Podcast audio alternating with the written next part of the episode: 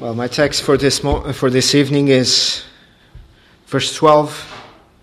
We read the words that Jesus speaks in reply to the accusation of the Pharisees, where he says that those who are well have no need of a physician, but those who are sick.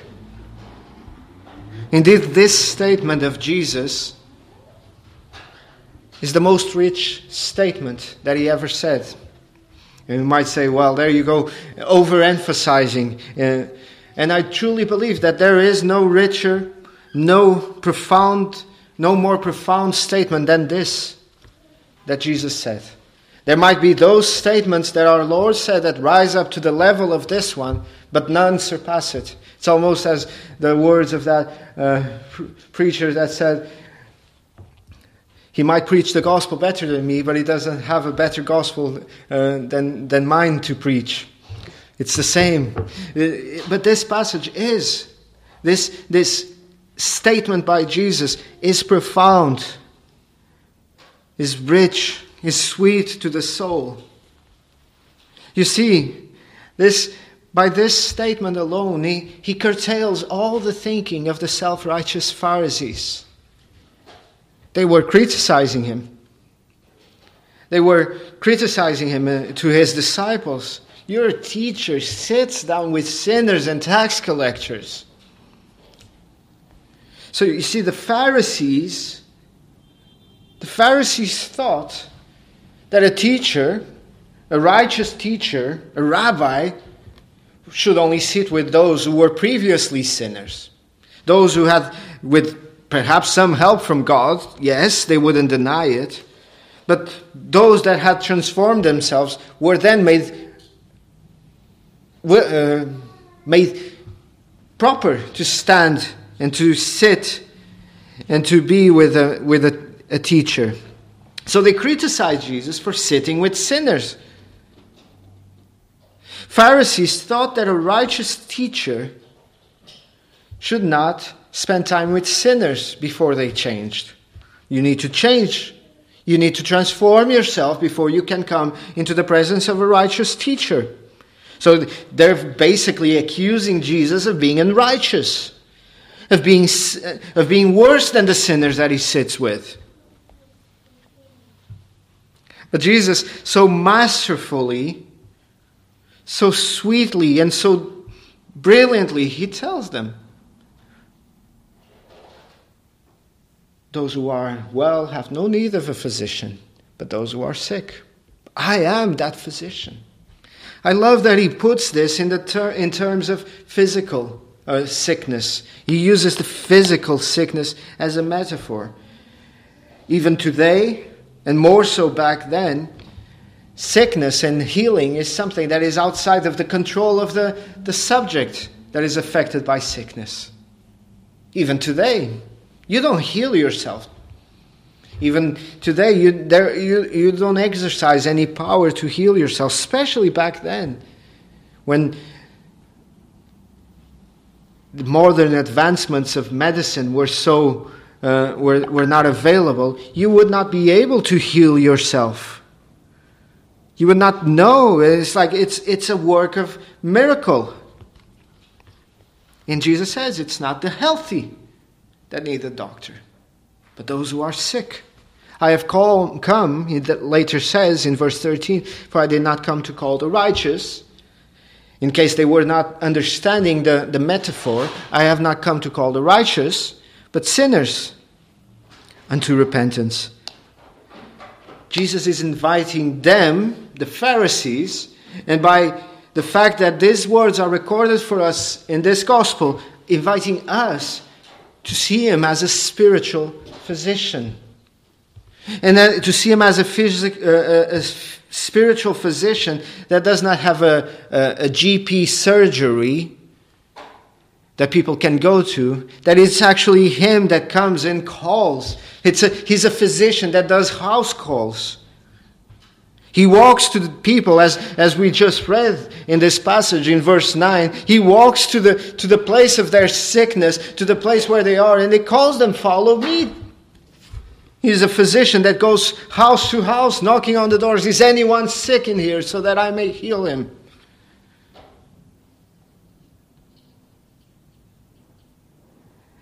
He's not saying by any stretch that the Pharisees were righteous. He's not saying that they were healthy. They perceived themselves to be righteous, they were self righteous. But he's saying, I did not come for those. I came for those who know themselves to be sinners. To those who are capable of recognizing their need. The, self righteous is incapable of recognizing his need. He trusts himself too much. I'm good enough. I'm not sick. I'm healthy. Uh, look, I'm not certainly like the, my next, next door neighbor. You see, the new thing about Christianity, or the surprising thing about Jesus' message, is not that God saves sinners. No, no Jew, no, no Jew would ever deny that. The Old Testament is filled with statements that God saves sinners. What they misunderstood about the doctrine of God saving sinners is, that, is the assertion that, God's, that God loves and saves them as sinners. The Pharisees would say, Of course, God saves sinners. You first need to change yourself. You first need to do something. And this is why this statement by Jesus is so profound and so rich. Jesus is saying, I save them as sinners, just as they are. I transform them. I heal them as sick people.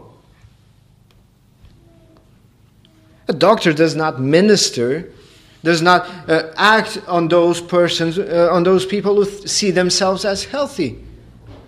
In fact, it can be quite uh, demeaning if there's a doctor coming and knocking on your door, and if, if people are sick inside and they say, Well, we, we are not sick, you're, you're you're shaming that doctor. You're bringing him, in, bringing him into disrepute.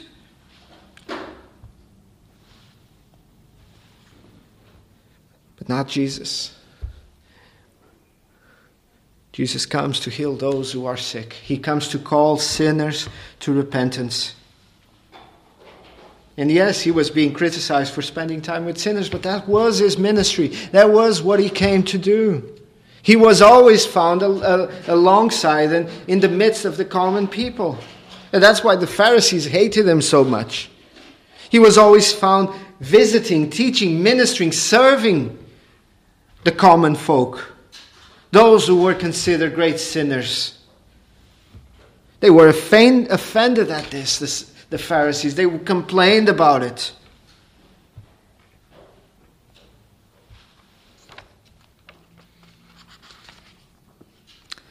The Pharisees imagined that they were righteous. That's why Jesus says, I did not come to those who are well. I came to those who are in need. I came to those who are sick. They thought that they were whole, they were uh, healthy and proper, but they imagined wrongly. But because of their self righteousness, he says, I'm not suited for you. I'm not suited for those who think that they're well. I'm suited for those who recognize themselves as sinners, as those who need salvation. See, Jesus is indeed, it was an accusation as well by the Pharisees, but Jesus is indeed the friend of sinners.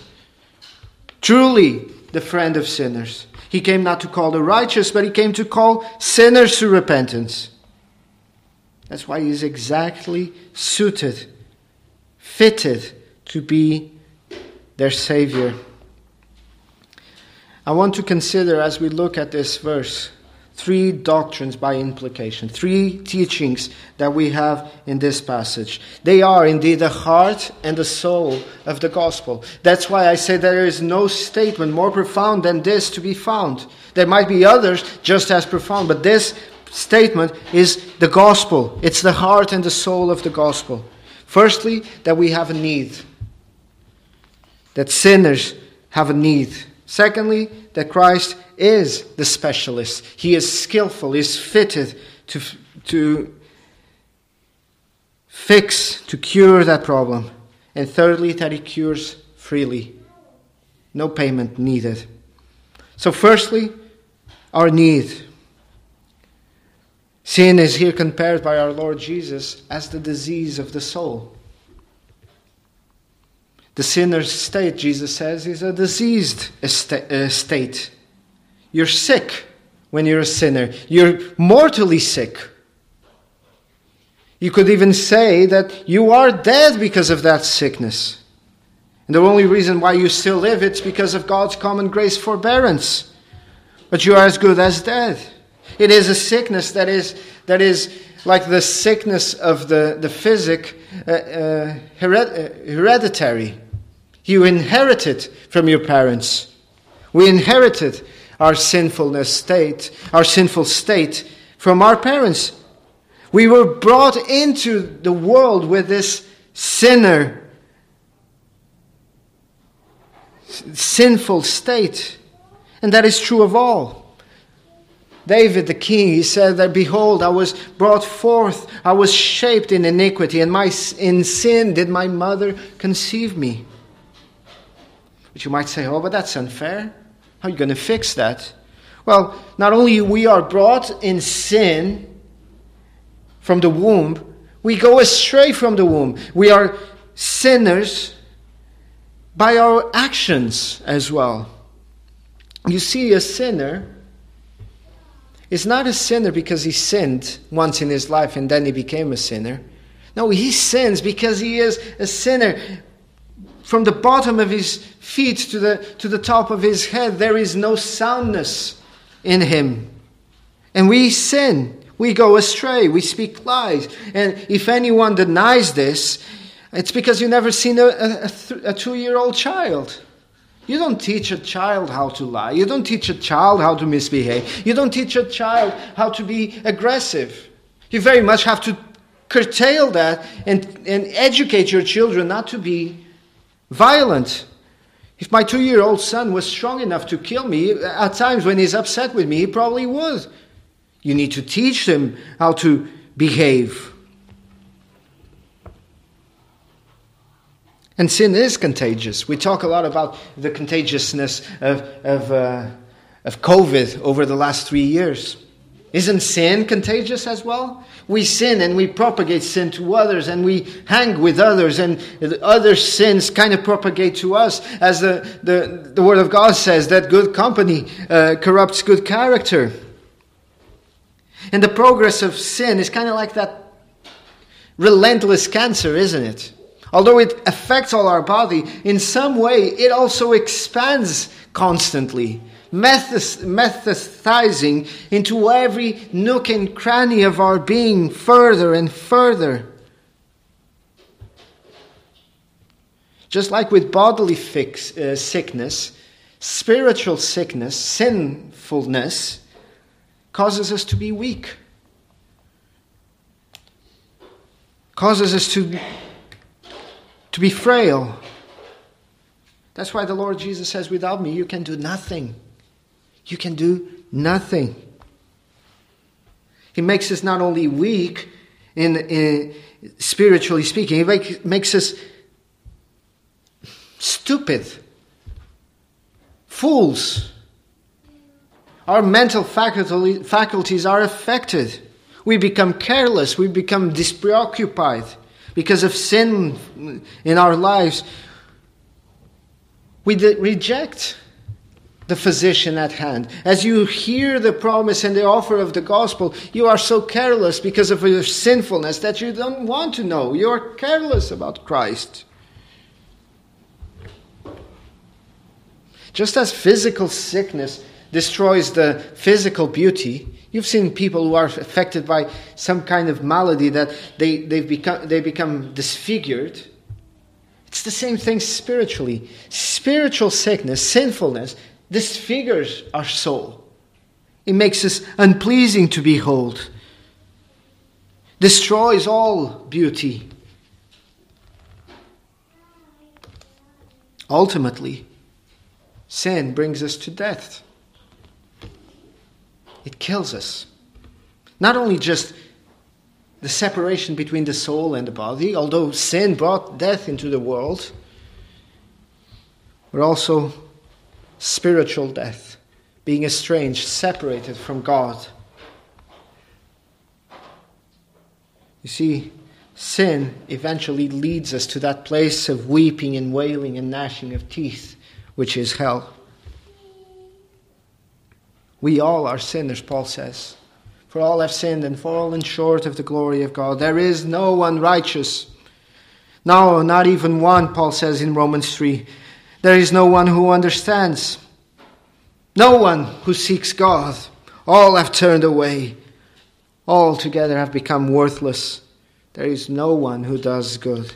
So you see, realistically, there is no one who is healthy. There is no one who is well and whole. There are many who think themselves to be well and whole, but in, alas, they are not. And it is the fact that we don't realize our need that actually makes us even more needful of it, because our sinfulness affects every part of our intellect and our intellect and our faculties. It's sin that causes our heart to be unwilling to listen it is sin that affects our perception. Sin affects our spiritual eyesight. We cannot see. It is spiritual blindness. And I can prove this to you if you're a sinner. Why are you not alarmed at the, what I'm saying? Why are you so blase about it? Why are you, so un, unpreoccupied about what I'm saying? Well, because sin has affected your conscience. Because sin has seeped into your conscience that you've become completely unpreoccupied with the message. Can you not recognize the likeness of what I've been describing to yourself? It's because you're blind, because sin has affected your eyesight. Can you not desire? Do you not feel alarmed about what I'm saying? Well, it's because your heart has metathized, metastatized. Sorry, it's a difficult word, but your heart has become like a rock because of sin. Your heart is diseased. It's a cancer. How many of you, if you knew that you had a cancer, would not run at the first opportunity to the doctors, to the GP's surgery, and would ask, Lord, uh, not Lord, would ask, please send me to a specialist. I need, I need to be fixed. I need to be healed. Because you know, the longer it goes without fixing, the longer it goes without addressing the problem, the harder it gets to fix. And you know the consequences of allowing a, a a cancer to run rampant. It is a very dire diagnosis for those people who get, walk into the GP's office or to the specialist's office to read, to have the, the, the, the reports read. And he says, Look, we've discovered cancer in your body. It's too far gone, it's very advanced. It is a dreadful thing. That's why people are so concerned nowadays. At the smallest inkling of pain, at the smallest uh, ache of the, of the body, they go to the doctor. They want to dispel any kind of threats. And if, if there's something, they want to tackle it as soon as possible. They, they have a sense of urgency because they know the dreadful consequences. Isn't it even worse with your spirit? The dreadful consequences of, of allowing sin to, to run rampant.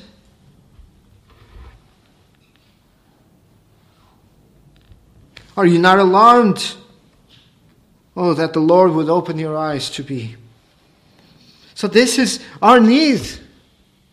From the words of Jesus, we need a physician. We are sick.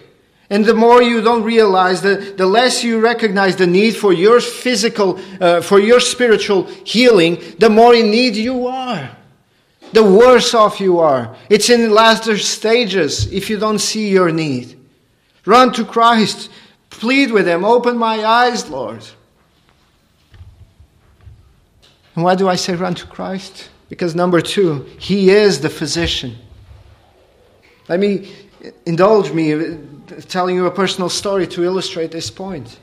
But when my, uh, when my wife and kids moved to London a, a, year and a half after I, I came, we had to do a lot of things and that I've never done in the year and a half that I was here. I never registered in a GP. I never needed uh, to, to go to the, to the hospital, but not least because of the kids going to school. We needed a GP uh, to have them registered in the, in the local GP practice.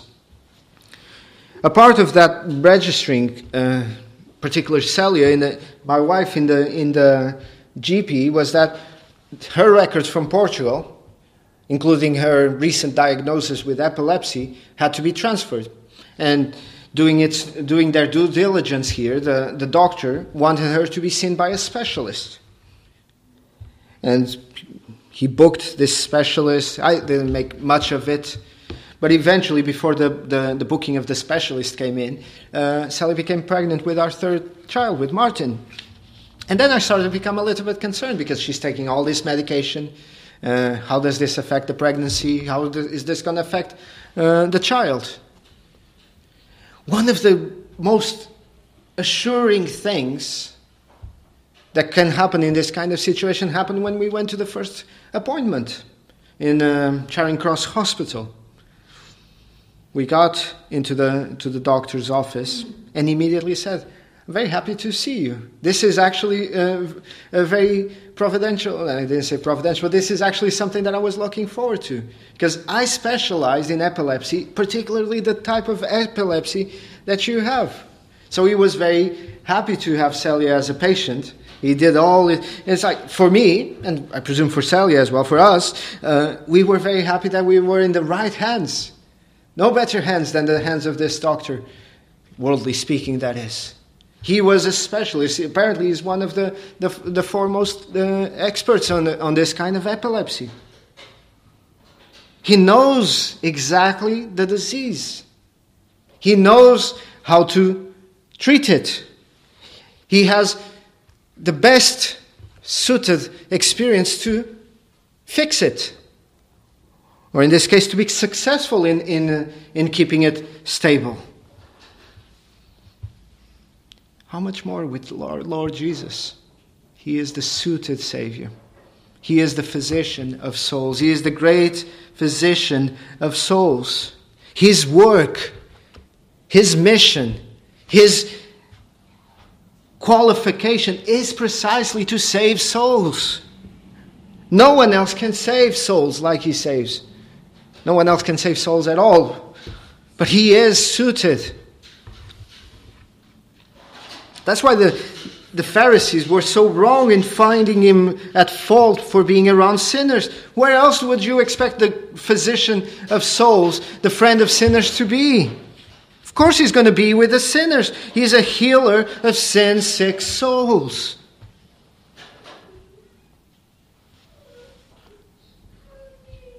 Why? Because they are needy for him. And like a good doctor that understands his calling, his vocation, he is drawn to those that have, that have a need for him. How much more our Lord Jesus? His vocation in coming to this world was to save sinners, to save, heal, to heal sin sick sinners. That's who he came in the world to save. Not the righteous, he tells us, the sinners. So, what is it that is keeping you from coming to the Lord? Either for saving grace or for renewing grace. Perhaps you have been one that has been healed already. Perhaps you have been regenerated already, but you have relapsed.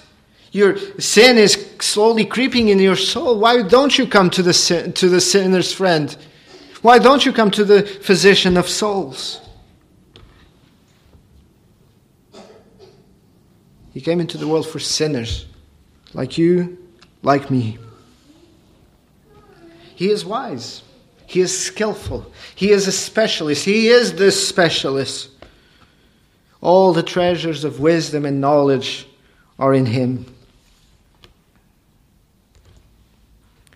And he has been employed, he has been experiencing, he has been working in saving sinners, in healing sinners for 6,000 years. Ever since this, the first sinner needed to be saved, our Lord Jesus, before his incarnation, was already practicing as a physician of souls. He has never once failed. Every single sinner he came to save has been saved. And unlike sometimes you perhaps have this experience, you go to a doctor and the doctor is not really that pleasant. Have you ever been to a doctor and the doctor is kind of like a little bit aggressive? He's fed up that day. Perhaps he had a couple of patients just before who got into his nerve, and you're going to receive the, you're in the receiving end of his bad mood. The Lord Jesus is never in a bad mood, is he? He's kind, he's tender hearted, he's willing. Never harsh word was spoken by him, was it? To sinners, to broken hearted sinners. I was talking with someone earlier last week about the fact that our Lord Jesus, we never see him actually speak harsh, aggressive words to broken hearted sinners. He does have some very strong words, but not to sinners in coming to him in repentance, to those who are broken hearted, who know their state. He speaks harsh words to these kind of fellows, like the, the Pharisees. That's to those who is, is harsh, because they're self righteous. They think they, they do not need him. Sometimes doctors in this world they fail. Their best efforts are not enough, and the patient dies. No one who ever drew near to Christ, no one who has ever treated by Christ has been has died. All of them healed, all of them fully saved. He's friendly, he's faithful, he's willing, and he's accessible. We perhaps don't understand this as well, do we? Because we live in, in the UK and we have the NHS, which is free at the point of contact We'll talk a little bit more maybe about that, but he's willing and he's accessible. But sometimes we want to be seen by a specialist. We, we know that something is wrong, but, but we don't have access to that specialist. There's a long queue, there's a long waiting time. Not with Jesus. He always has time. He's always willing, he's always able, he's always accessible. He will always come to those who Call him. He's always there. You don't need to send for him. You don't need an intermediary. You don't need a mediator. You don't need a GP to make write you a letter of recommendation. You don't need a pastor to pray for you. You can come to Jesus by yourself, and it's fine. It's completely. It's it's the way that He wants it. Because ultimately, He's the only physician of souls. No one else will do. You wouldn't search in the world for the cure to your cancer in, uh, in an ophthalmologist and an eye doctor, would you? You understand that you need to have uh, the specialist, the person, the correct person to administrate the treatment. There's only one who can administer the treatment to your soul, and that's Jesus Christ, our Lord. Because the, ultimately, before we go on to the, to the last statement, I do apologize. Before we go to the last statement, ultimately, unlike the doctors of this world, unlike the, the doctors of this world that perhaps went into the trade, into, the, into this vocation because they wanted the, the, the pay, because their, their heart was in having a secure life. The status, many times people want to be doctors because they are forced into it by their families. There's a status about having a, a doctor uh, in the family. One of my sons is a doctor, and uh, or, or perhaps the doctor goes because he, there is a good pay. Suppose that doctors are very well off. For Jesus, it's not only his work, is it? He didn't come to this as a profession. He does it for, because it's his delight.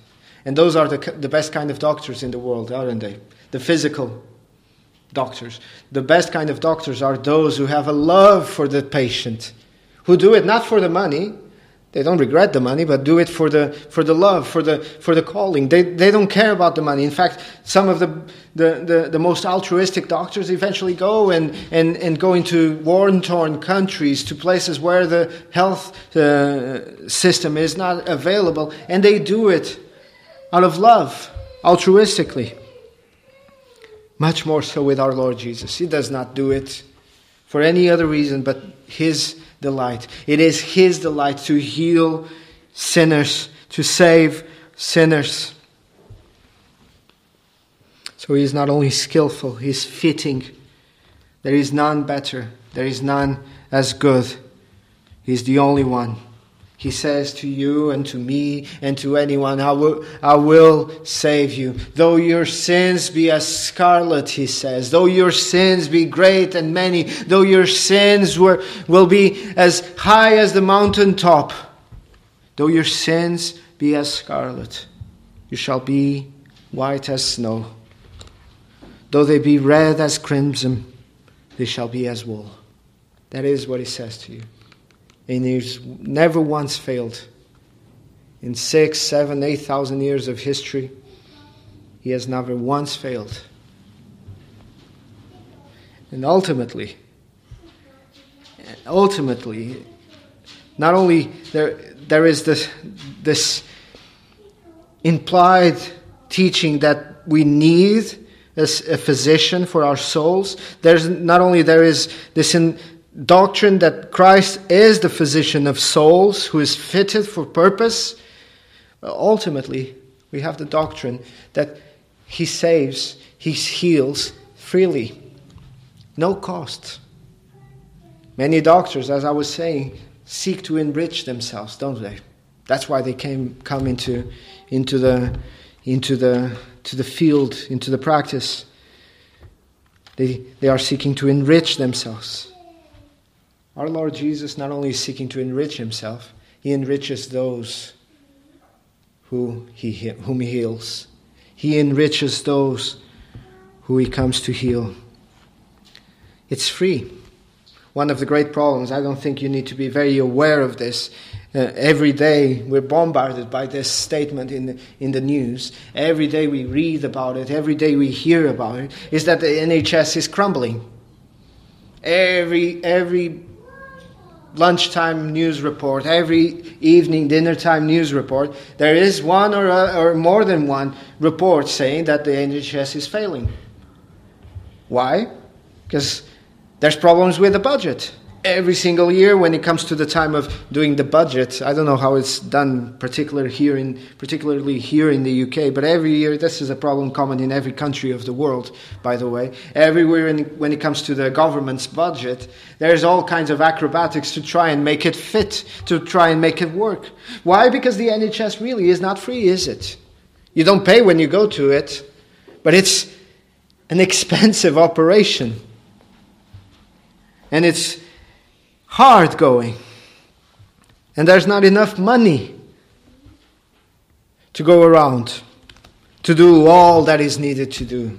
So we have queue times and, and, uh, and, and not queue times, we have uh, delays in people having appointments. Some of you know about this. Your, your appointment gets cancelled and there's not enough beds in the, in the A&E, there's not enough beds in the ward, there is not enough this, that and the other. Not enough last two or three years, not enough face coverings, not enough PPE, not enough uh, money to pay decent wages to the nurses. Why? Because money is limited. There's not an infinite supply of it.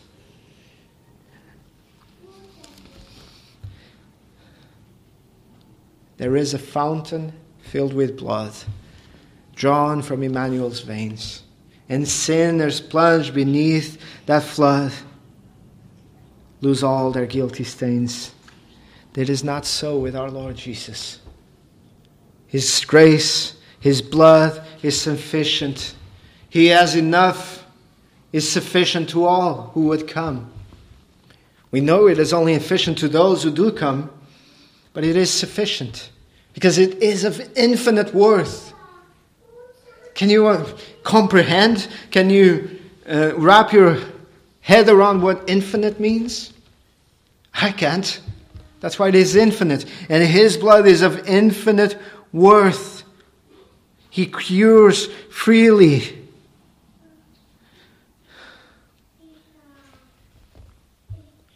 Why do I say that this is implied in this passage? Because he says, He did not come to call the righteous, but sinners to repentance. You might say, Is, is repentance something that you pay? No. Repentance is not a payment, is it? Repentance is very much connected to faith. He's saying, if you come, if you would listen, if you would pay attention, if you would repent, if you would turn from your sins, from, from Satan to serve God in newness of life, yeah, I'm here to heal you. I came to call you, sinners, to repentance. Repenting is not an action. Repentance is relying on someone. Repentance is saying, I don't have anything to bring you. I'm just going to turn to you because I trust you, because I trust the message, because I trust what your word says as the preacher was preaching. He cures freely, our Lord Jesus. Freely. Isaiah 55, verse 1. God says, Oh, everyone who thirsts, come to the waters. And you who have no money, come buy, eat. Yes, come buy wine and milk without money and without price. Oh, you who desire to be healed, come to the physician, and I will heal you without money. I will heal you freely, completely.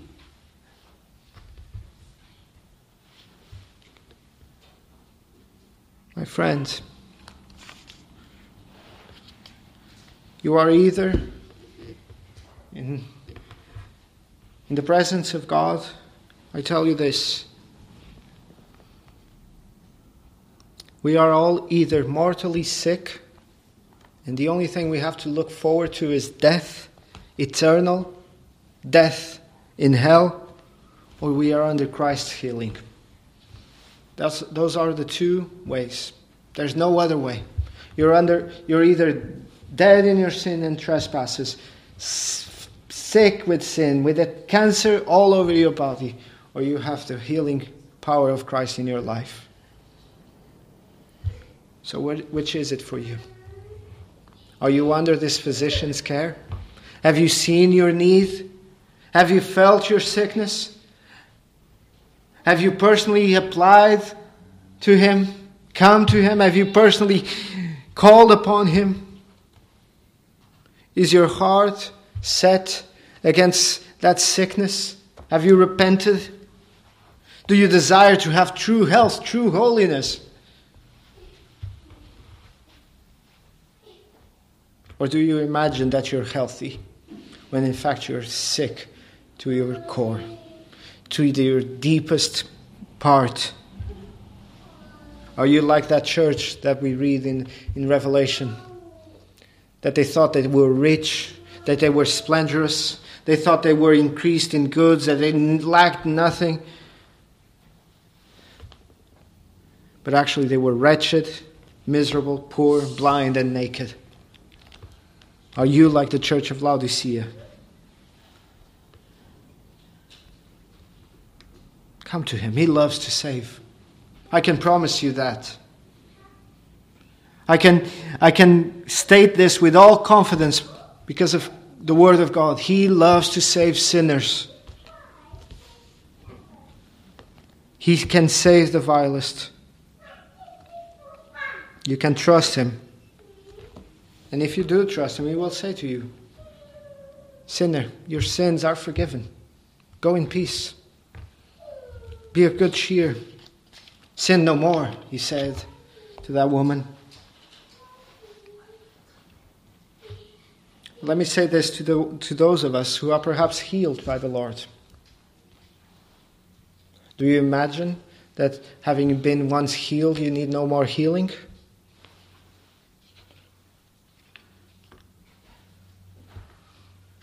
Do you imagine that perhaps you don't need no more healing, that you in some way have been made perfect, that now you can stand on your own feet, two feet? Those are lies of the devil. We need just as much the grace of God when we start as when we're going. We need the grace to, to lift us up, and we need the grace of God to keep, keep us up.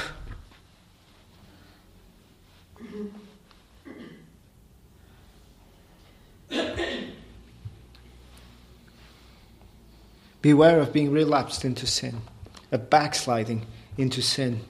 Beware of, of, of allowing sin to once again take hold. It is very dangerous. King Hezekiah, he said in Isaiah 38 15, What shall I say? He has both spoken to me and he himself has done it. I shall walk carefully. I shall walk carefully all my years in the bitterness of my soul. Have you resolved to walk carefully? And if you have healed, if you have been healed by the Lord, will you not tell it to others that you cross around in your life? Will you not pity those around you? Will you not pray? Will you not tell them about the salvation that is yours? Will you not tell them of the love of Christ, the physician of souls?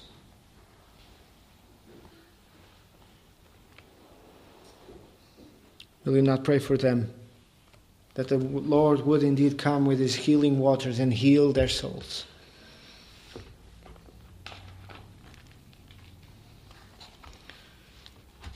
And ultimately, will you not be thankful? If He has saved you in this way, will you not be in awe and wonder at His grace towards you? That He should have ever looked at you, let alone save you. That should, should ever ever considered you, let alone heal you, cure you.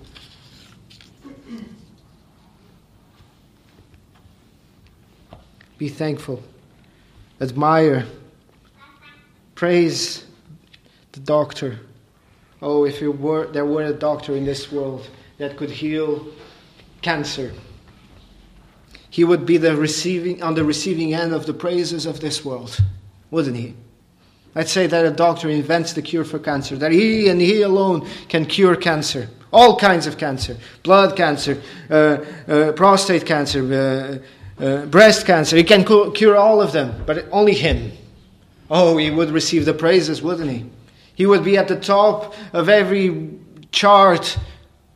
He would be the, the most influential man, the most worthy man in this world. Here is the one who can cure the, own, the eternal cancer of the soul. Many don't know about it because they are sick with this sin, but you know about it. You know about it. Will you not praise Him? Will you not have Him in the highest regard? And will you not tell others about Him? May you do so. May the Lord grant you the desire to do so.